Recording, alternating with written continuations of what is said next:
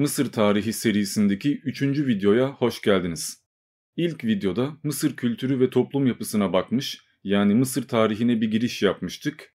İkinci videoda erken hanedan, sıfır hanedan ve eski krallık çağlarına bakmış, yani piramitler çağını incelemiştik. Bu videoda ise Orta Krallık diye adlandırılan Mısır'ın klasik dönemini inceleyeceğiz. Fakat adı üzerinde bu üçüncü video olduğu için önce bahsetmiş olduğum o iki videoyu izlemeniz gerekiyor. Öbür türlü konuya pek de hakim olmanız mümkün değil. Ben o videoların linkini hem bu videonun açıklama kısmına yazdım, hem yorum bölümünde belirttim, hem de şu anda üst tarafta o videolarla alakalı bir kart gelmiş olması lazım. Ben onları izlemiş olduğunuzu varsayarak konuya giriş yapıyorum. Ama önce nerede kaldığımızı bir hatırlayalım. Eski krallığın son döneminde Mısır'a 2. Pepi adında bir firavun hükmetmeye başlamıştı ve 2. Pepi çocuk yaşta tahta geçmişti. Bu yüzden de bütün tasvirlerde çocuk gibi resmedilmişti. Ama 2. Pepi çocuk olarak kalmadı tabii ki. Adam 94 veya 96 yıl boyunca yani neredeyse bir asır boyunca Mısır'a hükmetti ve 100 yaşlarındayken de öldü. E bu kadar uzun süren bir hüküm dönemi illaki ülkeye zarar veriyor çünkü Adam tabiri caizse kök salmış, gitmiyor ve bir süre sonra da illaki yozlaşmalar veya kontrol problemleri yaşanıyor. İkinci Pepi yaşlandıkça ülke de epey bir güç kaybetti ve Pepi öldükten sonra Mısır İmparatorluğu resmen çöküşün eşiğine geldi. Öyle ki ondan sonra başa geçen krallar anca ülkeyi toparlamaya çalıştılar ama başaramadılar. İkinci Pepi maalesef imparatorluğa verdiği zararlar yüzünden halkın belleğinde kötü, basiretsiz, beceriksiz, iğrenç bir adam olarak kaldı ve Mısır halkı 2000 yıl sonra bile 2. Pepi'ye lanet etmeye devam etti. Hatta sırf bu yüzden Mısır İmparatorluğu'nda 2. Pepi'nin esasında eşcinsel olduğuyla alakalı yani zaten onların tabiriyle söylersek adam olmadığıyla alakalı hikayeler bile uyduruldu. 2. Pepi'nin ölümüyle beraber birinci ara dönem veya ilk kargaşa adını verdiğimiz resmen kıyamet benzeri bir dönem başladı ve Aypover papirüsü gibi bir takım papirüsler de bu dönemi bütün yanlarıyla aktardılar. Hatta bu papirüste kıtlık, salgın, savaşlar, lanetler ve resmen ilahi felaketlere benzer bir takım şeyler de aktarıldığı için bu anlatımlar daha sonra Tevrat'a bile geçtiler. Bu ara dönemde halk son çare olarak bir kurtarıcı beklemeye başladı ve Ameni adında bir Mehdi'nin geleceği ve Mısır'ı kurtaracağı şeklindeki hikayeler epeyce popülerleşti. Eh birinci ara dönem illaki bir yerde bitecek değil mi? Bitecek ki bizim Orta Krallık diye adlandırdığımız ve bu videoda konu aldığımız dönem başlayacak. Ama birinci ara dönemle alakalı elimizde çok fazla bir kaynak yok. Daha doğrusu doğru düzgün bir kaynak yok çünkü bu dönem adı verildiği üzere ilk kargaşa dönemiydi ve halk kıtlık, yoksulluk, savaş ve birçok problemle uğraştığı için asayiş resmen dibe vurduğu için çok öyle kayıt kuyut işleriyle uğraşılmadı. Eh millet can derdinde, ekmek derdinde kimse oturup da bütün gün uzun uzun papirüs yazacak değil. Hani yazanlar da iPower'da olduğu gibi abartı abartı aktarıyorlar ve Allah belamızı verdi diyorlar.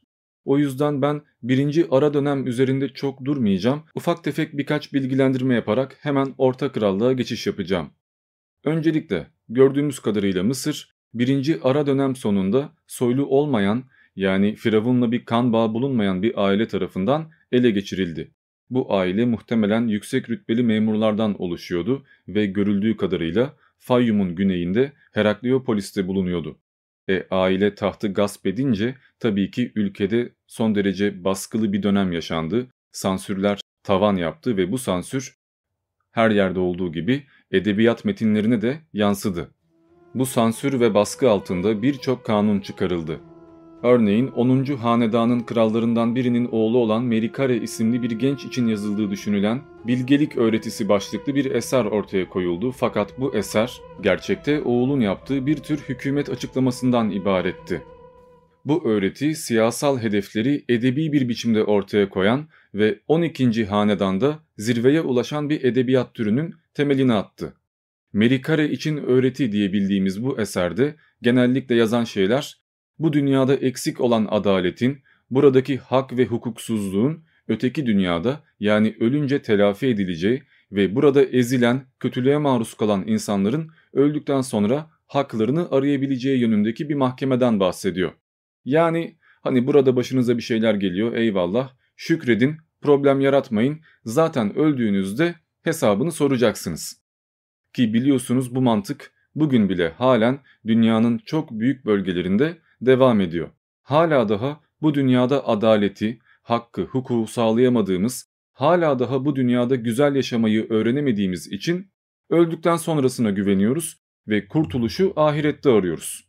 Ama neyse çok fazla oraları uzatmayalım. Devam edersek, birinci ara dönem krallarından biri olan 3. İnyotef'in saltanatı genellikle sakin geçmişti. Bu dönemde din açısından da bir takım yenilikler gerçekleşmişti. Örneğin kökeni ve mahiyeti tam olarak bilinmeyen Amon, Teb eyaletinin dolayısıyla da Güney Krallığı'nın Mont'la birlikte en önemli tanrısı haline gelmişti.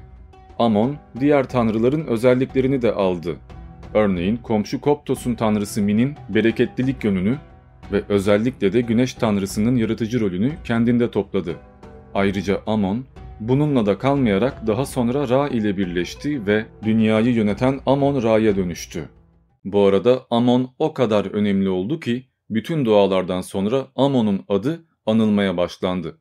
Ve eğer komplo teorisyenliği yapmak gerekiyorsa her duadan sonra Amon deme geleneği diğer milletlere zamanla Amen veya Amin şeklinde geçmiş olabilir. Ki bu çok da komplo sayılmaz çünkü zaten antik Mısır'ın tek tanrıcı inançları ne kadar etkilediği bilinen bir şeydir.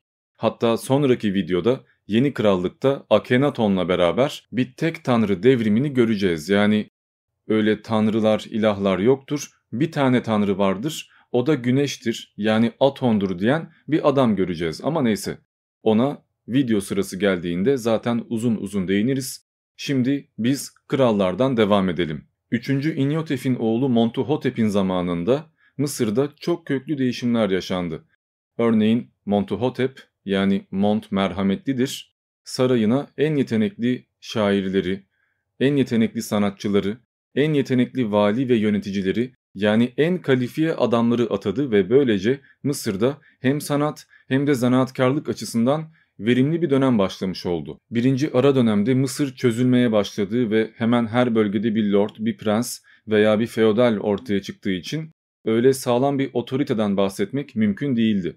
Bu yüzden Montuhotep özerkliği biraz azaltmak adına Aşağı Mısır'da Aşağı Mısır Yüksek Amirliği adı verilen bir görev oluşturdu ve bu göreve getirilen kişi Firavun adına istediği her bölgeye operasyon yapma, baskın yapma veya isyan bastırma yetkisine sahipti.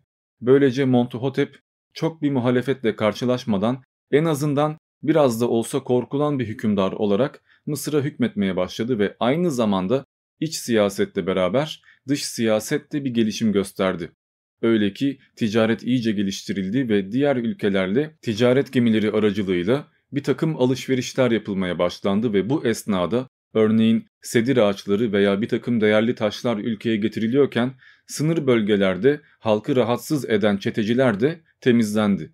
Çünkü birinci dönemde yani ara dönem esnasında maalesef çeteciler, haydutlar veya suçlular halkı gerçekten de taciz etmeye ve rahat rahat ellerini kollarını sallamaya başlamışlardı ama en azından Montuhotep bu algıyı biraz kırdı ve Mısır biraz daha güvenli bir hale geldi. Montuhotep diğer hükümdarlardan farklı olarak 11. hanedanın o zamana kadarki hükümdarlarının gömüldüğü kaya mezarlarının bulunduğu El Tarif'ten vazgeçti ve yeni tarz anıt mezarını Deir el Bahri'nin Vadi Çukuru'na yaptırdı. Bu muazzam yapı ileride kendi içinde Yukarı Mısır kaya mezarlarının mimari unsuru ve eski krallığın piramit kompleksiyle birleşerek devasa bir kompleks haline gelmiştir. Zaman geçtikçe tüm saygın kişiler kendi mezarlarını kraliyet kompleksi yakınındaki kayalara oydurtmaya başlamıştır. Bu esnada bir kraliyet ayrıcalığı olan piramit metinleri üzerinde de bir demokratikleşme sürecine gidildi ve piramit metinleri bütün halka açık hale geldi. Böylece bu yazılar, bu notlar artık tabutların üzerine yazılmaya başlandı ve tabut metinleri adını verdiğimiz külliyatta böyle oluştu ki bu çok önemli. Zira bugün krallarla veya dönemlerle alakalı bilgileri bu tabutların üzerinde yazan şeylerden biliyoruz. Çünkü tabutların üzerinde kişiyle alakalı en önemli bilgiler veya onun hayatta olduğu dönemle alakalı önemli savaş veya ticaret yolları aktarılıyor. Yani esasında bu tabut metinleri hem biyografi hem de tarih görevi görüyor. Bu dönemde yani Montuhotep'in ülkeyi tekrardan yaratmasıyla birlikte Amon en önemli tanrı haline gelmişti ve Teb şehri Memphis ve Heliopolis kadar önem kazanmıştı. Montuhotep 51 yıl hüküm sürdükten sonra öldü ve yerine 2. Montuhotep yani oğlu geçti ve 2. Montuhotep artık yaşlanmış olduğu için babasından kalan mirası korumakla ve o ne yaptıysa aynı politikayı devam ettirmekle yetindi. Yani pek de büyük bir başarı ortaya koyamadı. İkinci Montuhotep öldükten sonra tahta 3. Montuhotep geçti ve 3. Montuhotep gördüğümüz kadarıyla 7 yıl boyunca tahta kaldı. Fakat bu 7 yıllık kısa hüküm süresi esnasında büyük başarılara imza attı. Örneğin ülkedeki hemen her bölgeye bir keşif seferi düzenlettirdi ve ne oluyor ne bitiyor, hangi bölgede kim isyana kalkışabilir, hangi bölgede kim ne durumda bunu görmüş oldu. Örneğin veziri Amenemhet'i 10 bin kişilik bir orduyla Hammamat Vadisi üzerinden bir sefere gönderdi ve büyük ganimetlerle özellikle lahitler için gerekli olan malzemelerle geri gelmesini sağladı. Bu vezir Amenemhet son derece önemli çünkü Amenemhet 3. Montuhotep öldükten sonra taht için yarışmaya başlayan çeşitli prensleri öldürecek ve sınır bölgelerdeki eyaletleri de kontrol altına alarak tahta geçecek yani firavun olacak. Ve burada bir önceki konuya dönüş yapıyoruz. Çünkü hatırlarsanız eğer birinci ara dönemde Ameni adında bir Mehdi'nin geleceği ve ülkeyi kurtaracağı her şeyin iyiye gideceği şeklinde bazı rivayetler vardı. Ve Amenemhet de aynı şekilde bütün karışıklığa son verdi, ülkedeki feodal beyleri öldürdü, imha etti ve tahta geçerek düzeni, otoriteyi sağlamış oldu. Bu arada Amenemhet ve Ameni Amon en önde anlamına geliyor. Yani aynı anlamdalar ve bir bakıma bu şekilde kehanet tutmuş oluyor. Amenemhet 12. hanedanı kuruyor ve Orta Krallık diye adlandırdığımız o muhteşem dönem başlıyor.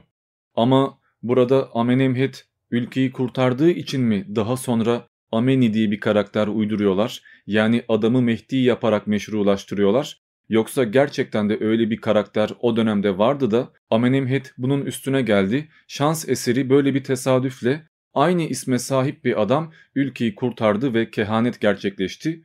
Bunu bilemiyoruz. Yani bu kısmet de olabilir, bir proje de olabilir. O konuda net bir şey söylemek mümkün değil. Aslında Amenemhet'in tahtı ele geçirme sebebi bir tek iktidar hırsı değildi. Yani güç mücadelesi değildi. 90 yıldır ülke kargaşa içindeydi. Onlarca kral geldi geçti, kimse ülkeyi kurtaramadı ve eğer bu feodal beyleri yani rakipleri ortadan kaldırmıyorsanız kaç kere sefer yaptığınız veya kaç kere bir çeteyi mahvettiğiniz pek de bir önem arz etmiyor. Meseleyi kökünden temizlemek gerekiyor. Ancak böyle kanlı ve köklü bir devrim yapılırsa ülke kurtarılabilir diye düşünüyor ve adam ipleri eline alıyor ve görüldüğü kadarıyla haklı çıkıyor. Bu yüzden Amenemhet son derece kanlı ve vahşi bir biçimde de olsa en azından yönetimi ele geçirmeyi ve iktidarı sağlamayı başarıyor. Zaten milattan sonra 1923'te Teb'de ortaya çıkarılan bir toplu mezarda Amenemhet'in mezarının etrafında 60'tan fazla askerin kemik ve parçalarının bulunması ne kadar büyük bir devrim yapıldığını bize gösteriyor aslında. Ama neticede adam Ameni hikayesinde olduğu gibi gelmiş, büyük bir devrimle ülkeyi ele geçirmiş ve Mısır gerçekten de kurtuluşa ermiş ve Orta Krallık başlamış. Eh kan dökmeden başarılı bir devrim yapılamayacağını öğrenecek kadar büyümüşüzdür diye düşünüyorum. Devam edersek Amenemhet, diğer adıyla Uhemmesut, kendisini Amon'un Ra'nın oğlu ilan etti ve 2000 yıl sürecek bir tanrı kral anlayışını ortaya çıkardı. Firavunlar zaten kutsaldı ama şimdi resmi olarak Tanrı'nın oğlu sıfatına yükseldiler ve Mısır'ın klasik çağı başlamış oldu.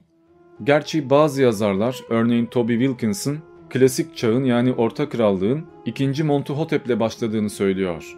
Fakat genellikle akademi bu dönemin anlattığım üzere Vezir Amenemhet'in tahtı ele geçirmesiyle başladığını söylüyor. Amenemhet, Orta Mısır'daki El-Lisht kentinde yeni bir başkent kurdu ve Tep kentini de Yukarı Mısır'ın yönetim merkezi olarak seçti. Ayrıca sembolik olarak da El-Liş köyünün yakınlarında Amenemhet İçtavi yani iki ülkeye sahip olan Amenemhet adı verilen bir saray inşa ettirdi. Ayrıca Amenemhet dışarıdan gelen saldırılardan korunmak amacıyla Prens Duvarı adını verdiğimiz bir yapı inşa ettirdi ve böylece ülkede güvenlik sağlanmış oldu. Amenemhet bununla kalmadı, oğlunu tahta ortak etti ve böylece tahtın el değiştirmesi kolaylaştı ve garanti altına alındı ve en azından isyancıların artık isyan etme konusunda pek de bir hevesi kalmadı. Çünkü meşru olarak tahta geçmek biraz daha zor. E zaten Amenemhet tahta geçerken birçok isyancıyı veya feodal beyi öldürmüştü. Yani rakiplerini elemişti. Bu yüzden pek bir kişi de kalkıp ona isyan etmeye cesaret edemedi. Amenemhet hem iktisadi hem askeri hem de edebi alandaki çalışmalarıyla Mısır'daki en büyük firavunlardan ve en başarılı adamlardan biri diye hatırlanıyor ve zaten adı üzerinde adama Mehdi diyorlar. Ameni ile birleştiriyorlar. Fakat Amenemhet maalesef her planını yani her hayalini gerçekleştiremedi. Örneğin oğlunu ondan sonraki kral yapmak istiyordu fakat oğlu Amenemhet'in 30. yıl dönümü yani set şenlikleriyle alakalı hazırlık yapmak için bölgeye gittiğinde bir suikaste kurban gitti ve Amenemhet arkasında bir varis bırakamadan öldü. Böylece taht el değiştirmiş oldu. Amenemhet'ten sonraki hükümdar Senusret diye de bildiğimiz Sesostris oldu. Kral Sesostris, Sesostris iki ülkeye bakıyor. Adını verdiği bir piramit kompleksi inşa ettirdi ve tapınağın üstü açık iç avlusunda kireç taşından yapılma dev heykellerle görkemli bir tasvir oluşturdu. Bu heykellerden 10 tanesi günümüze kadar kalmıştır ve Kahire Müzesi'nde sergilenmektedir. Sesostris askeri faaliyetlerde de bulundu ve Aşağı Nübya'yı fethetti. Hatta fethettiği bölgeyi korumak, garantiye almak amacıyla 5 metre genişliğinde, 9 metre yüksekliğinde duvarları olan bir kale inşa ettirdi ve bu duvarlarda ok atma delikleri vardı. Yani gerçekten de askeri alanda bir değişim yaşandığı, birinci ara dönemdeki o çöküş, dağılış evresinin çoktan sona erdiği ve Mısır'ın eski gücüne kavuştuğu görülüyor. Tabi Sesostris öyle bir tek mimari alanda veya askeri alanda bir şeyler yapmakla kalmadı, aynı zamanda edebi alanda da bir takım şeyler gerçekleştirmeye çalıştı. Örneğin Sinuhe'nin kendini anlattığı öyküsü adıyla bildiğimiz son derece meşhur bir hikaye kaleme aldırttı. Bu hikaye Sesostris'in ne kadar merhametli olduğunu vurgulamak amacıyla bir takım olayları anlatıyordu ve hikaye o kadar klasikleşti ki öğrencilerin el yazmalarındaki sayısız kopyanın da gösterdiği üzere okuldaki derslerde Sinuhe'nin öyküsü başlığıyla yoğun bir şekilde öğretildi. Sesostris döneminde Çeti gibi şairlerin de yazdıklarıyla birlikte büyük bir külliyat oluştu ve Mısır edebiyatının altın çağı yaşandı. Bu altın çağ dönemi Orta Krallık boyunca devam etti. Örneğin dramatik bir öyküyü anlatan Ramesseum papirüsü, eğlenceli masallar derlemesi gibi görünen Kazazede Denizci, propaganda içerikli Neferti'nin kehanetleri ve ince söz oyunları içeren Belagatli Köylü, özellikle de metafizik içerikli olan Adamla Ruhu arasındaki tartışma gibi eserler bu dönemde yaratıldı. Bu eserler Orta Krallık dönemini ve Mısır toplumunu gözler önüne seren kayıtlar olmaları bakımından son derece önemliler. Büyük Sesostris öldükten sonra tahta oğlu 2. Amenemhet geçti ve kendisini kanıtlamak için elinden gelen her şeyi yaptı. Örneğin daha ilk ikinci yılda Suriye'ye büyük bir sefer düzenledi ve birçok şehri ele geçirdi. Yani bir fatih olarak kendisini tarihe yazdırttı. Tabi bir tek bununla kalmadı. Aynı zamanda ticari ilişkileri de epey bir güçlendirdi ve Anatolia ile Girit'le bir takım Yunan bölgeleriyle sıkı ilişkiler kurdu. Tabi bu esnada ülkeye bir tek değerli taşlar değil, çok sayıda köle de getiriliyor ve Mısır halkı hiç duymadığı, görmediği insanlarla tanışarak kültürünü biraz şekillendiriyor. Örneğin bu kültür değişimi zaten mimari eserlerde veya çizimlerde de görülebiliyor. Ama şunu söylemek lazım, İkinci Amenemhet zamanındaki bu refah ve kalkınmışlık dönemi onun kendi başarısı değil. Yani babası Sesostris ve ondan önce Amenemhet öyle büyük şeyler yapmışlar ki adama resmen cennet gibi al yönet diye bir imparatorluk bırakmışlar. İkinci Amenemhet de bu mirası iyi bir şekilde korumuş, kıymetini bilmiş ve bunu biraz daha büyütmeye çalışmış. Örneğin Somali'ye, Afrika'nın iç bölümlerine veya Punt'a kadar ticareti geliştirmiş ve hazineyi zenginleştirmiş. Ama Mısır'ın Asya ile kurduğu dostluk ilişkisi uzun vadede bütün bunlardan daha kıymetliydi. Çünkü Mısır hem ticari hem de siyasi gücünü bir bakıma genişletmişti. Örneğin Tod'daki Mont Tapınağı'nın temelinde bulunan Tod hazinesi o dönemde Suriye tarafından gönderilen hediyelerden oluşuyordu. Gerek bilezikler, altınlar, gümüşler, gerekse lapis lazuli ki bu bayağı kıymetli bir şeydi o dönemde, esasında tamamen Mısır'ın Asya'ya karşı uyguladığı iyi politikanın sonucuydu. Yapılan arkeolojik çalışmalar o dönemde Mısır'da yani Ur'un 3. hanedanı esnasında bir takım silindirlerin de Tod hazinesiyle beraber bulunduğunu ve Ugarit'te, Punt'ta, Biblos'ta, Girit'te, Küçük Asya'da Mısır'dan kalma oraya özgü bazı eserlerin görüldüğünü gösteriyor. Yani gerçekten de ticaret bu dönemde epey bir gelişmiş. Bu ticaret Mısır'daki sanat anlayışını da etkiledi. Örneğin 12. hanedandan kalma evlere baktığımızda orada bazı Minos seramikleri olduğunu görüyoruz.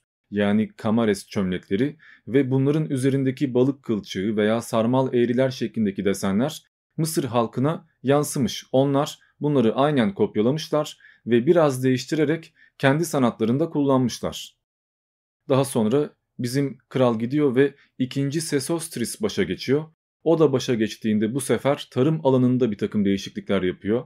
Örneğin Birket Karun gölündeki bataklığı kurutuyor ve tarım arazisini genişletiyor. Ayrıca gerek hendek sistemi, gerek kanal çalışmaları, gerekse topraklandırma yöntemleriyle yine tarım arazilerini genişletiyor. İkinci Sesostris zamanında askeri alanda veya ticari alanda pek bir değişim görmüyoruz. Çünkü adam epey bir temkinli öyle ki kendi mezarını bile piramidin 16 metre altına yaptırıyor. Sırf mezar hırsızları soymasın diye. İkinci Sesostris öldükten sonra başa oğlu 3. Sesostris geçiyor ve 3. Sesostris iç siyasette bir takım değişiklikler yapıyor. Örneğin yine prensliklerdeki gücü iyice azaltıyor ve onların kaya mezarı yaptırmaları şeklindeki hakkı ellerinden alıyor. Böylece yeterince güçlenmeleri veya popülerleşmelerine izin verilmiyor. 3. Sesostris ayrıca İtiştavi Sarayı'ndan halkı doğrudan yönetebilecek olan uzman memurlar getirdi ve bu hareketiyle halkın büyük desteğini kazandı çünkü bu memurlar halkın içinden seçilmişlerdi. Bu köklü reformları gerçekleştirebilmek için ne tür hareketler yapmak zorunda kaldığını tahmin etmek pek de zor değil. Muhtemelen buna karşı gelen bazı memurlar öldürüldü ve birçok feodal bey de isyana kalkıştı ve imha edildi. Ama bunlarla alakalı çok bir kayıt elimize ulaşmadığı için anca başlangıca ve sonuca bakabiliyoruz. Aradaki gelişim süreci pek de net değil. Kral ayrıca Nübya bölgesini kontrol altına alabilmek adına birçok sefer düzenledi ve birçok kale inşa ettirdi. Böylece elindeki gücü, otoriteyi iyice sağlamlaştırmış oldu. Tabi bu esnada halkın da desteğine ihtiyacı var. Bu yüzden ne yapıyor? Kazandığı bütün malı, mülkü, ganimetleri büyük tapınaklar inşa ettirmeye veya büyük şenlikler düzenlettirmeye harcıyor. Eh, her gün yemek, içmek, eğlenmek, kutlama yapmak, büyük heykellerle görkemli bir ortamda yaşamak herkesin hoşuna gider. Halk gaza gelip adamı sevince ne yaparsa yapsın peşinden gidiyor. Aslında 3. Sesostris gerçekten de büyük bir adam çünkü ona kalan mirası en iyi şekilde korumayı ve büyütmeyi başarmış. Öyle ki onun döneminde Nübya'yı ele geçirmesi sayesinde Mısır o güne kadarki en büyük, en geniş araziye yani haritaya, yapıya ulaşmış. Ama ne yazık ki talihsiz bir adammış ve kendisiyle alakalı büyük bir yapı bırakamamış. Örneğin piramidini büyük babasına 2. Amenemhet'in yanına komşu olarak yaptırmak istemiş ama Dahşur'a yaptırdığı piramit tuğla ve kerpiçten yapıldığı için her ne kadar süslü olsa da günümüze kadar kalmayı başaramamış.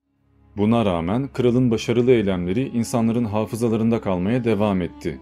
Öyle ki 3. Sesostris, Herodot, Diodor ve Plinius'un eserlerinde bile efsane bir kişilik olarak aktarıldı. Ayrıca 3. Sesostris'e 18. hanedanın sonuna kadar bir tanrı olarak tapıldı.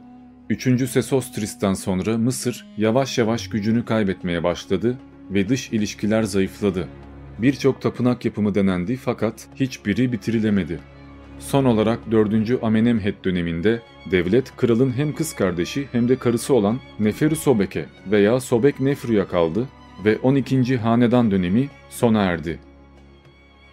Diğer bir ayrıntıya değinmek gerekirse, Orta Krallık'tan günümüze kalan Kahun papirüsleri, dönemin dinsel ve ekonomik yaşamı hakkında önemli bilgiler içeriyor ancak ne yazık ki metinlerin çok küçük bir bölümü okunabiliyor. Orta Krallığın kronolojisi ve tarihi hakkındaki bilgilerimizi yılı yılına takip edebilmemizi sağlayan bu papirüs parçalarından birine yani Sotis tarihine borçluyuz. Yani gökteki en parlak yıldız olan Sirius'un güneşten önce doğduğu güne dayanan bilgilerle alakalı kayıtlara. Sirius tarihi sayesinde dönem dönem Mısır'da neler yaşandığını takip edebiliyoruz. Bu Sotis veya Sirius diye bildiğimiz yıldız, dünyanın hemen her medeniyeti ve mitolojisinde önemli bir yer bulmuştu. Örneğin Araplar bu yıldıza Şira demişlerdi ve Kur'an'da da Necm suresinde Şira yıldızının Rabbi de odur ifadesiyle bunu kaydetmişlerdi. Bunun sebebi Arapların İslamiyet'ten önceki putperest inançlarında Şira'yı bir tanrı kabul etmeleri ve ona tapmalarıydı.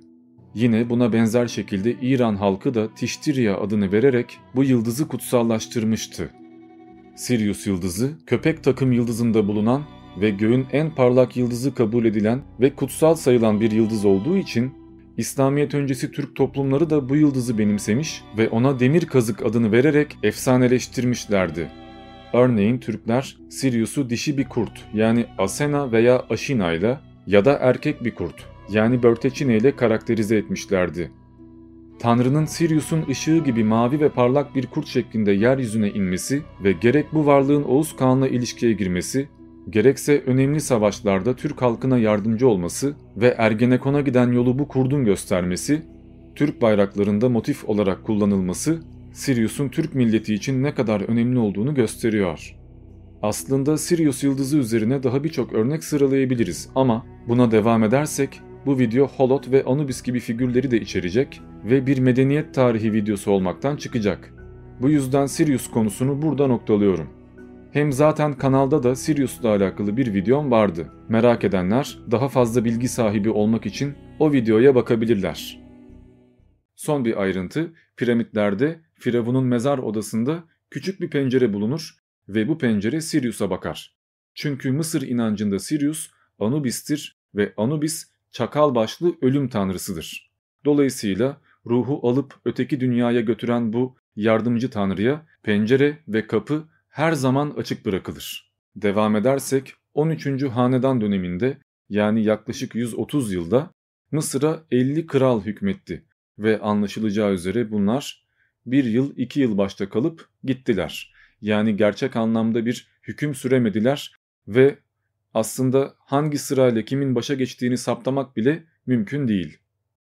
Peki nasıl oldu da ülke bir anda güllük gülistanlıkken iyi gidiyorken böyle çökmeye başladı diye soracak olursak esasında cevabı basit. Bir tane basiretsiz adam başa geçtikten sonra kaçınılmaz bir şekilde ülke çöküşe sürükleniyor. Yani başa bir tane işlevsiz adam geçince zaten devamı geliyor. Hani bir paradoks vardı. Daha önce bir videomda bundan bahsetmiştim. Zor şartlar güçlü adamları yaratır. Güçlü adamlar şartları kolaylaştırır. Kolay şartlar zayıf adamları yaratır ve zayıf adamlar şartları zorlaştırır. Sonra bu zor şartlar yine güçlü adamları yaratır öyle öyle gidiyor. E Amenemhet gibi, Sesostris gibi kuvvetli adamlar şartları o kadar kolaylaştırmışlar ki tabiri caizse rahat batmış ve ipe sapa gelmeyen, işe yaramayan adamlar tahta geçmeye başlamış. Bu yüzden de ülke tıpkı birinci ara dönemde olduğu gibi çöküşe geçmiş. 13. Hanedan kayıtlarında kayda değer tek kral 3. Sobek Hotep'tir ve onunla ilgili verilen bilgiler M.Ö. 1710'da Tebe Mont şenliği için geldiği ve hayatını genellikle Elliş'teki sarayında geçirdiği şeklindedir. Hem 3. Sobek Hotep zamanında hem de sonrasında daha önceden Amenemhet devrinde inşa edilmiş olan Prens Duvarı yani sınırı koruyan o yapı önemini yitirdi ve askeri kuvvet zayıfladığı için Mısır dört bir yandan istilaya uğradı. Özellikle Sami göçmen kabileleri Mısır'ı tam anlamıyla işgal ettiler. Bu işgalle beraber Mısır her yerden toprak kaybetmeye ve ufalmaya başladı ve 200 yıl kadar sürecek olan ikinci ara dönem başladı. Mısır halkı her taraftan ülkeyi istila eden ve çöküşe götüren bu yabancı insanları yabancı diyarların şefleri anlamına gelen Hekau Kasut kelimeleriyle ifade etti ve biz bunları bugün Yunanca versiyonuyla Hiksoslar diye tanıyoruz. Hiksoslar bir halk değildiler. Dinamik bir politika, yeni ve üstün silahlar ve savaş yöntemleriyle Suriye ve Filistin'i ele geçiren küçük bir yöneten sınıfıydılar. Hurri kökenli Hiksoslar çok sonraları Delta bölgesine egemen oldular ve 15. hanedanı kurdular. Ve biz en son 13'teydik. Şimdi 15'e atlıyoruz. 14. hanedan ne oldu diye soranlar varsa eğer, kuruluştan itibaren neredeyse hiçbir kayıt, hiçbir belge bırakmadıkları için onlar hakkında pek bir şey söyleyemiyoruz. Yani zaten görüldüğü üzere koltuğu Hiksoslara bırakmışlar. Hiksoslar Memphis'i ele geçirdiler ve Doğu deltasında Avaris adını verdikleri kendi başkentlerini kurdular. Bununla kalmayıp hem Ellişti hem de Nübye bölgesini fethettiler ve ardından din üzerinde de bir takım reformlar yaptılar. Örneğin kendi tanrıları olan Baal'ı Mısır'daki kötülük tanrısı Set'le birleştirdiler ve bu tanrı adına yine Avaris'te bir tapınak yaptırdılar. Ama bütün bunlara rağmen Mısır kültürüne ve dinine alıştılar ve taht adı olarak Ra'yı kullandılar. Hiksoslar görüldüğü kadarıyla Mısır kültürüne adapte olmakta pek de problem yaşamadılar ve Mısır'ı hem askeri hem de politik alanda değiştirdiler. Örneğin Mısır'a yeni savaş taktikleri, daha iyi, daha uzun mesafeli oklar ve savaş arabaları getirdiler. Böylece Mısır'daki askeri kuvvet gelişmiş oldu. Tabi bunların dışında en önemli değişim kültürel açıdan yaşandı. Çünkü o güne kadar Mısır halkı yoğun bir propagandayla büyütülmüştü. Öyle alıştırılmıştı. İlk videoda anlattığım üzere firavunlar dış ülkeleri, dış halkları komple deccal gibi vahşi, yabani, insan bile olmayan düşmanlar şeklinde göstermişti. Fakat Mısır halkı artık bu istilacıların emri altında yaşarken onların da insan olduğunu, aralarında herhangi bir fark olmadığını görmüş oldu. Ki bu epey önemli bir şeydir. Mısır halkı Ön Asya'nın özellikle de Suriye'nin dinini, edebiyatını, sanatını, müziğini ve yaşam tarzını tanıdı. Böylece bütün bunların sağladığı bilinç ve hayal gücü sayesinde daha sonra yeni krallık döneminde yaşanacak olan bazı önemli gelişmelere zemin hazırlanmış oldu. Bu arada Hiksoslar Mısır'ın tamamen yabancılardan oluşan ilk hanedanıydı ve Hiksos kalıntıları İspanya, Kartaca ve daha birçok bölgede bulundu. Fakat bu bir Hiksos imparatorluğuna kanıt değil çünkü bu parçalar belki daha sonra savaşlar yoluyla ganimet almak suretiyle veya ticaretle de oralara gitmiş olabilir. Ve Hiksoslar her ne kadar Mısır kültürüne adapte olmuş, herhangi bir şey değiştirmemiş ve problemsiz bir hüküm sürmeye çalışmış olsalar da Mısır halkı onları her zaman yabancı olarak gördü ve onlara alışmadı, benimseyemedi, ısınamadı. E neticede adamların inancına göre kral kutsal kandan gelmeli. Firavun tanrı oğlu olmalı. Ve bu adamlar tanrı oğlu falan değil. Bildiğin basbayağı yabancı. Bu yüzden Mısır'daki feodal beyler yani vasal krallar veya prensler Hiksoslara karşı bir ayaklanma başlattılar ve Hiksoslardan öğrendikleri savaş arabaları gibi tekniklerle büyük bir savaşa giriştiler. İsyana kalkışan hiçbir kral isyanın sonunu görecek kadar yaşayamadı. Ama isyancı krallardan ve 17. hanedanın kraliyet ailesinden birisi olan Kamose'nin halefi ve erkek kardeşi Ahmose zafere ulaştı ve 18. hanedanı kurmayı başardı. Taht adı Nymfetire yani gücün efendisi olan Ahmose önce Hiksoslarla Nübyeliler arasındaki ilişkiyi kesti, daha sonra ise Memphis'i ve Avaris'i işgal etti ve onun en büyük şansı o dönemde Hiksos kralı olan Apofis'in hastalıktan ölmüş olmasıydı. Yeni Hiksos kralı Kamudi kendisini çok değişmiş bir siyaset içinde buldu ve tecrübesiz olduğu için buna ayak uyduramadı ki pek de haksız değildi zira o dönemde kuzey bölgesinde Hitit İmparatorluğu 1. Hattuşili ile ve 1. Murşili ile Halep'i fethetmişti. Ve öte yandan da bizim Ahmose bir Memphis'e giriyor, bir Avaris'e geliyor. E Kamudi ne yapacağını bilemiyor ve tahtı kaptırıyor. Ahmose Hiksosları Filistin bölgesine kadar sürmüş ve hem Nübye hem de Mısır üzerinde mutlak bir hakimiyet kurmuş. Hatta bu hakimiyet 500 yıl boyunca devam edecek ve bu yüzden tarihçiler yeni krallığın başlangıcı olarak Ahmose'nin başa geçtiği yılı kabul edecekler ve 18. hanedan benim en sevdiğim, en ilgimi çeken ve anlatmaktan da en keyif aldığım dönem. Öyle ki Akhenaton, Hatshepsut hepsi bu dönemde yaşıyorlar ve bunların hepsi üzerine ayrı bir video yapmaya değer kişiler. Ki muhtemelen de yapacağım yani yeni krallıkta bunların hepsini aşırı ayrıntılı bir şekilde anlatmayacağım. Ana hatlarıyla onlardan bahsedeceğim ve daha sonra onlara özel birer video yapacağım. Yani bu şekilde herhalde bu Mısır serisi Risale-i Mısır Külliyatı gibi bir şey olacak ve 10 videoya çıkacak. Her neyse bu videoda yeterince şeye değindik bence. Öyleyse şimdilik bu kadar. Ben Diamond, yeni krallık videosunda görüşmek üzere.